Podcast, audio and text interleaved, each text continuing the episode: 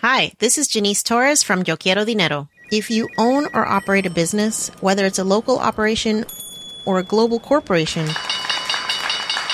partnering with Bank of America could be your smartest move. By teaming with Bank of America, you'll enjoy exclusive digital tools, award winning insights, and business solutions so powerful you'll make every move matter. Position your business to capitalize on opportunity in a moment's notice. Visit bankofamerica.com slash banking for business to learn more. What would you like the power to do? Bank of America NA, copyright 2024. My business used to be weighed down by the complexities of in person payments. Then, Stripe Tap to Pay on iPhone came along and changed everything. With Stripe, I streamlined my payment process effortlessly. No more juggling different methods, just a simple tap on my iPhone, and transactions are complete. What's truly remarkable is how Stripe caters to all my customers' preferences. Whether they're using cards, Apple Pay, or other digital wallets, Stripe ensures a smooth checkout experience every time. Setting up Stripe was a breeze, taking just minutes to get up and running. From local markets to global retailers, Stripe helped me expand my reach and grow my business with ease. To learn how Tap to Pay on iPhone and Stripe can help grow your revenue and reach, visit stripe.com slash tap iPhone.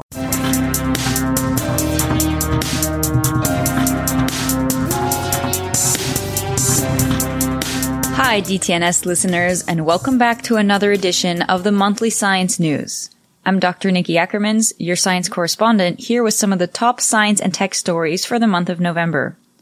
Starting out with maybe my favorite science story of the past years, it has to do with California condors. In the 1980s, the California condor population dropped dangerously low to only 22 individuals until a captive breeding program that's still running today was able to bring them back from critically endangered to stable numbers.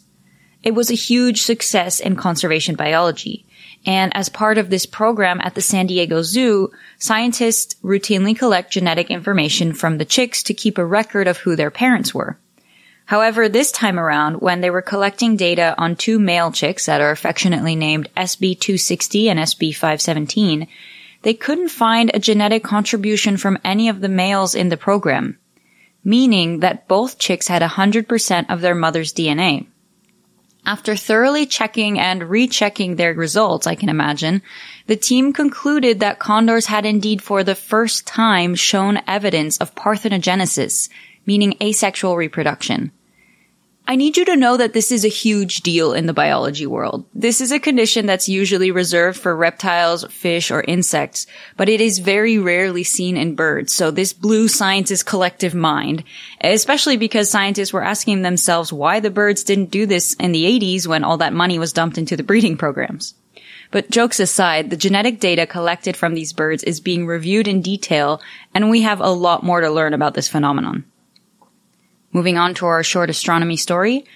Astronomers have found the Milky Way's first known feather. The APEX telescope based in Chile is a millimeter to submillimeter observatory that hosts a large number of instruments to collect data on emissions produced by the coal dust and gas in our galaxy. This is a pretty famous telescope. It participated in imaging the first black hole back in 2019. And in another first, researchers have now found a long, thin filament of cold dense gas extending from the center of the galaxy and connecting two of the Milky Way's spiral arms. This so-called feather was named the Gangotri Wave after the glacier at the source of the Ganges River. It is unusually wavy in appearance, but astronomers are not quite sure why. Moving on to education. Roblox announced a $10 million investment for nonprofit organizations to develop educational games for middle school to college students. One of the planned games will teach robotics and another focuses on space exploration. A third aims to help students with concepts of computer science, biomedical science, and engineering.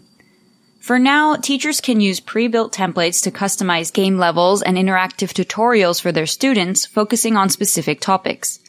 Roblox hopes to have 100 million students learning in the metaverse by 2030.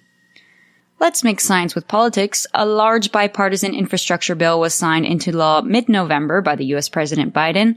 Among other sectors, this bill involves $7.5 billion towards building the first national network of electric vehicle chargers in the US. And it also mentions the delivery of thousands of electric school buses by the Department of Transportation.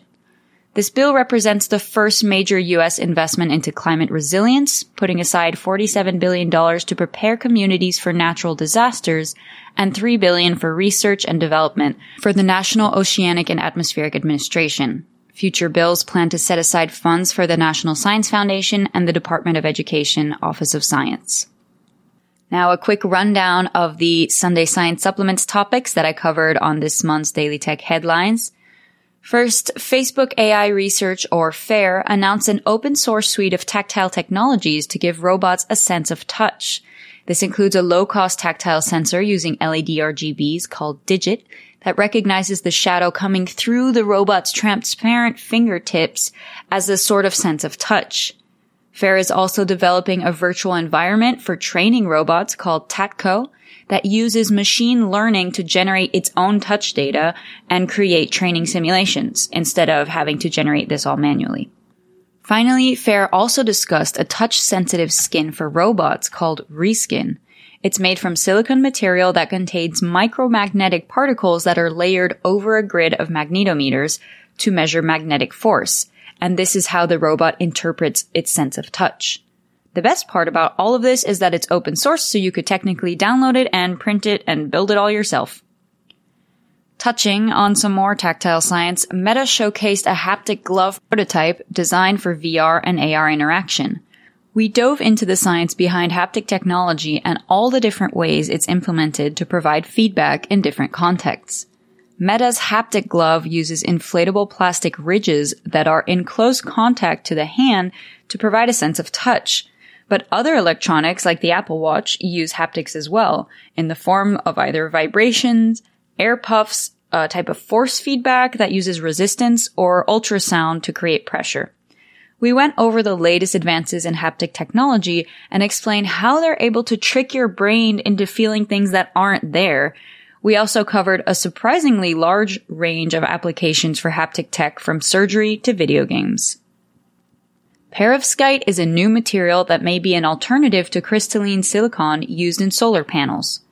These types of panels take a lot of time, money, and energy to process, so perovskite is a cheaper alternative because it's made from readily available lead salts. Its specific structure allows it to be made into a liquid to print onto film, and that actually improves the solar panel's performance. Perovskite isn't replacing silicon just yet, but it is being used in combination with silicon until more work is done to make it manufacturable at a larger scale. For our final story of the month, we talked about living ink. This one was pretty cool. Researchers from Harvard were able to genetically modify Escherichia coli bacteria to create nanofibers, out of which they were able to make ink for a modified 3D bioprinter. They were also able to edit the bacteria in this ink to either absorb toxins or excrete drugs, as well as self-repair. This technology is, however, only in the beginning stages of its development, but I think we can all agree that it's pretty cool.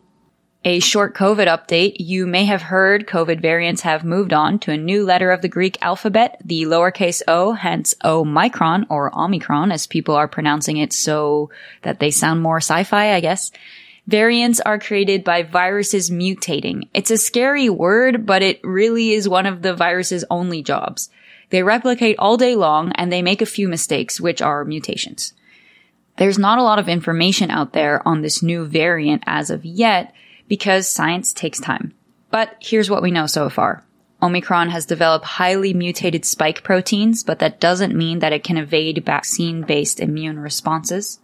How efficient its transmissibility is is still unknown, and it's also unclear whether an Omicron infection is related to a more severe disease or not because of the small number of cases that are actually reported. For the same reasons, the vaccine effect on the variant is unconfirmed. We'll know more when cases increase as do studies, so stay safe everybody. Closing up with a fun story. At the beginning of the month, the first lab grown meat factory in the US opened up in California. Upside Foods grows meat in the lab the same way that it grows in an animal's body. That is by starting with one cell and providing it with nutrients so that it can divide and multiply. They grow cells in large tanks called bioreactors until enough of it grows that can make a whole meal. The company is still awaiting FDA approval, but they expect their cultured meat to significantly reduce carbon emissions and save on land and water that's traditionally needed for livestock farming. Another upside is the potential limit to zoonotic diseases, meaning illnesses that can get transferred from animals to humans, one of which we have become all too familiar with in the past years. Another one of the company's main concerns is ethics, which they definitely have in check unless the machines start becoming sentient. Uh, in any case, I'm a vegetarian and I would totally eat this if it passes all the inspections, of course. That's it for this month. I hope you feel just a little bit smarter. And if you have any questions, you can find me on Twitter at Ackermans Nicole, or you can listen in to Daily Tech headlines for the next Sunday Science Supplement. I'll be back next month with more science and tech news. Thanks for listening.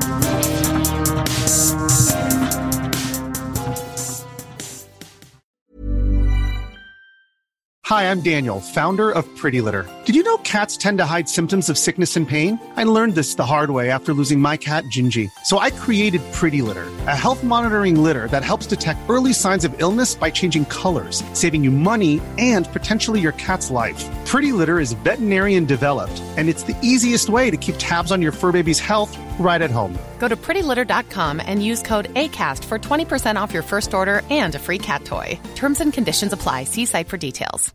This message comes from BOF sponsor eBay. You'll know real when you get it. It'll say eBay Authenticity Guarantee. And you'll feel it. Maybe it's a head turning handbag, a watch that says it all, jewelry that makes you look like the gem, or sneakers and streetwear so fresh every step feels fly. eBay gets it. So look for the blue check mark next to that thing you love and be confident that every inch, stitch, sole, and logo is checked by experts. With eBay Authenticity Guarantee, you can trust that feeling of real is always in reach. Ensure your next purchase is the real deal. Visit eBay.com for terms.